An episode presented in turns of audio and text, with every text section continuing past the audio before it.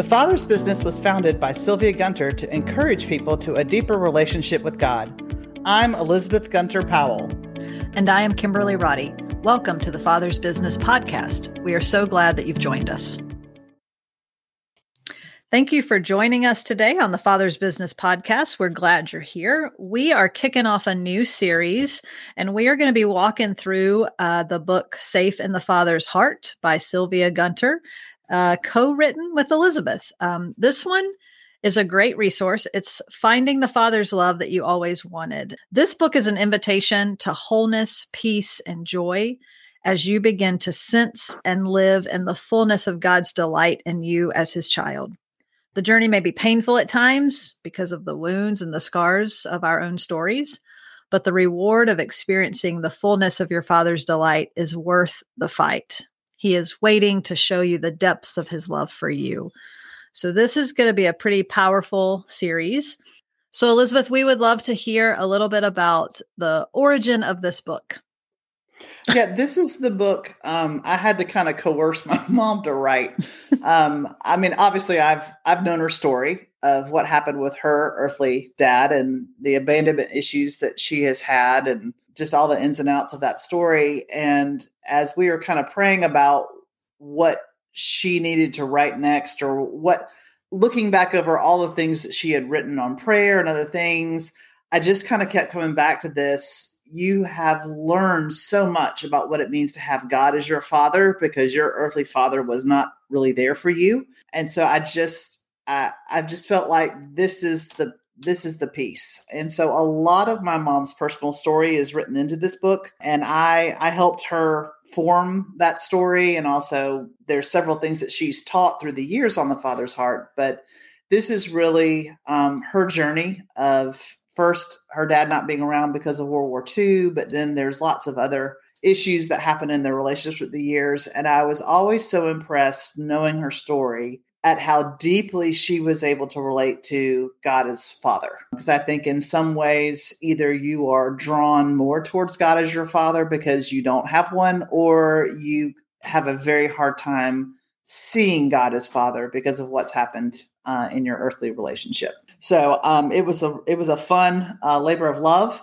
Um, there are parts of her story that are not included in this because she also is like, uh, my family's going, like extended family, and other people are going to read this, and so trying to walk that balance of being honoring of her whole family system, but also being, I think, pretty vulnerable um, and talking about her own emotions of dealing with her earthly father. Yeah. So all of our relationships with our earthly fathers affects our story, our journey, our view of our Heavenly Father. As we kick off this series, we asked Sylvia to tell us some of her story. I was driving down a tree lined boulevard on the day of the 50th anniversary commemoration of the end of World War II. It was a beautiful day with the sun flickering through the leaves of the trees. Suddenly, I blurted out loud from a deep place within me I refuse to be a prisoner of war of a war that ended 50 years ago. Where did that come from? The country's mood that day was celebratory. The veterans of that war were still alive and were being honored in ways they richly deserved. My mind knew all of that to be true and agreed with the celebration. Yet, somewhere deep in my heart, there was another opinion. A rapid slideshow of images ran in my mind and heart of the backstory of that sudden declaration. I was born in June 1941 amid all the wars and rumors of wars. The news from Europe had been grim for years years. In December 1941, the United States was attacked at Pearl Harbor and entered the war. In the months thereafter, every patriotic young man of fighting age volunteered or was drafted. My father volunteered and was shipped overseas when I was 18 months old. The men in that war were not promised a quick return home after one or two year deployment. They were shipped out for the duration of the war. Our family didn't know when or if my father would come home. In those days, there were no cell phones, texts, emails, or video chats. Going to war meant our family was completely cut off without communication communication except by occasional letter, and the mail was slow and unreliable to the fighting front. Because I was so young, I don't remember many details of my day to day life. I was told my mother would show me a picture on the mantel and say, That's your daddy. The man in the picture, holding stiff and straight in his soldier uniform, was holding me to his chest with a smile of obvious love and pride on his face. I was told I would pretend to call him on a toy telephone and say, Hello, Daddy, bring me ice cream, and then hang up giggling. My childlike mind couldn't comprehend all that was occurring, but I knew for a very long time he was out there somewhere. In fact, as long as I could remember. Others filled in while my father was away. As the first grandchild, I had a unique position in the extended family. We lived across the way from my father's parents. My granddaddy came by to see me on his way to and from his store every day. My other grandparents, uncles, and aunts were very real parts of our lives providing love and support. We became accustomed to our rhythm of life during those years. My mother, my brother, born six months after our father went to war, and me. But the daddy hole was there. I remember vividly the day three years after he left when my father came home from war. He was still dressed in his soldier's uniform. He walked across the front porch of the big white house through the front door into the hallway where he dropped his olive drab sea bag. I ran and hid under the bed in the adjoining bedroom. Who was the stranger? How was he going to change the only family life I had known? I still remember the smell of the dust bunnies under the bed. He came slowly into the room. From my hiding place, I could see his shiny soldier boots approach the bed. Then a hand reached down with a roll of assorted color lifesavers, a loving bribe for a frightened child whom he had surely been anticipating holding in his arms. The bribe worked, and I came out of hiding, but my heart never really engaged with him. Looking back, I know he did not cause the war or have anything to do with the patriotic culture of the time that made it his duty to go to war. He did his duty as he saw it as so many millions did. But that's a grown up rear view mirror perspective. At the time, I was a child incapable of understanding the big picture. The damage was done all those years ago when he left. In the very real worldview of that little girl, my daddy withdrew his presence and his love for me. In my experience, he abandoned me when he left my day to day life for years. The root of abandonment had been planted and had grown for all the life that I had known. During the rest of my childhood, somehow the emotional gap never closed. Other wounds occurred. My dad was in the family, but not really there. There was a lot of unsettledness and turmoil in the household, with an atmosphere of sarcastic comments and biting words. My heart did the only thing I knew to do. I built walls of self protection to attempt to keep from being hurt again. In my junior year of college, another leaving pierced me. This time it was permanent. I was home for Christmas holidays. I was enjoying the break from school, days to sleep late and eat home cooking. Two days after Christmas, I was standing in the kitchen door when I saw my father get into his yellow Oldsmobile and drive off. I didn't realize it in that moment that he was leaving town with no forwarding address. Without so much as a goodbye, he just disappeared, abandoned again. My adult mind knew that he left because of his own issues, wounded places, and bad choices. So many emotions were swirling during that time, especially with my mother's devastation and the subsequent divorce on grounds of desertion. It was easy to keep my attention focused on her. Rationalization is an effective way to postpone dealing with your own stuff. So I dismissed it, saying, the marriage was so bad the divorce was a relief. I convinced my own heart that if I didn't acknowledge it, I didn't have to feel it. And if I didn't feel it, I didn't have to hurt.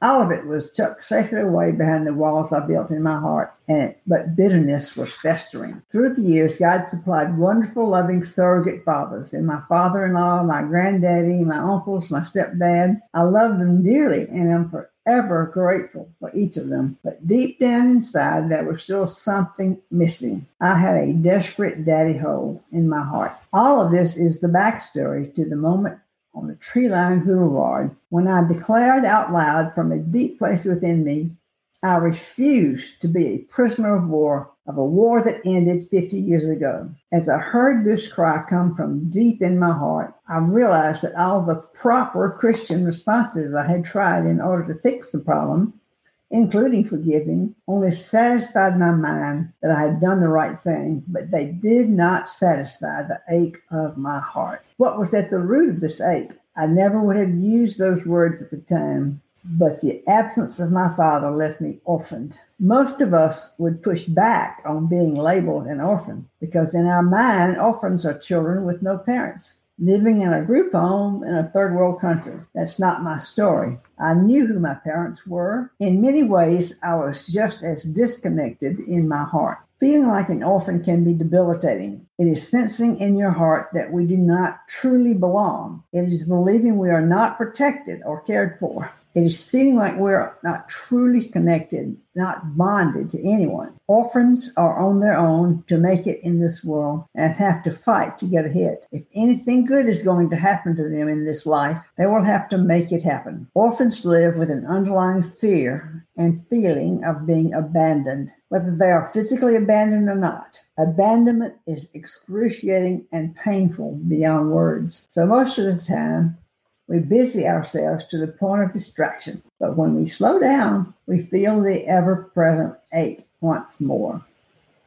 Even if we grew up with a good father, they are not perfect. No father is. The best intentions of loving dads often get misinterpreted or botched in execution. Our earthly fathers may not have what we need or know how to give it to us in the way we need to receive it. Things that may not seem like a big deal to others can leave orphan places in our heart. Many of us are living our lives with an orphan heart, but because this is the only life we have known, it feels normal. God desires to heal the wounded places in our heart and open our eyes to experience what our true Father is like. He is strong, he is kind, he is wise, he is caring. Most importantly, he is near and he is for us, always. So that's just the beginning of her story. And as we go through this podcast series, we'll hear more from her on that.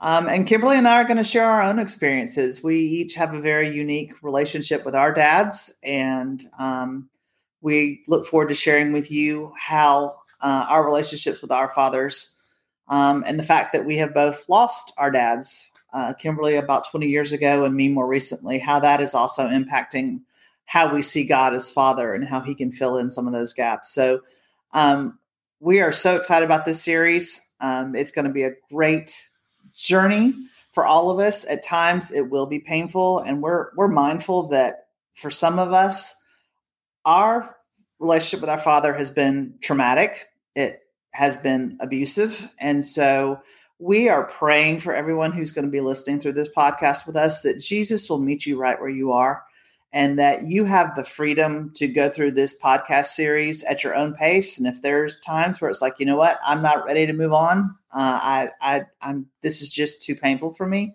That's totally understandable. But we are so excited about what God wants to do in each of our lives as we uh, start this podcast series. So, if you have not purchased a copy of Safe in the Father's Heart and want to follow along with us as we kind of go through the chapters of the book, it is available on our website at uh, www.thefathersbusiness.com. You can also find it on Amazon, but I'm going to tell you, you'll pay more for it there uh, simply because of Amazon fees. But you can go to either Amazon or you can go to The Father's Business. It is not yet available as an ebook. That's something we're working on. So for now, we only have print copies of it available, but we can ship anywhere in the world if anybody would like one um, and can there's also a study guide that goes along with the book. So if you need to work through the book at your own pace or want to spend more time in depth on this book um, with a group or by yourself, we encourage you to check out those resources at thefathersbusiness.com or on Amazon. I want to thank you for listening to the Father's Business Podcast. Check us out at thefathersbusiness.com or follow us at thefathersbiz on Instagram and Facebook.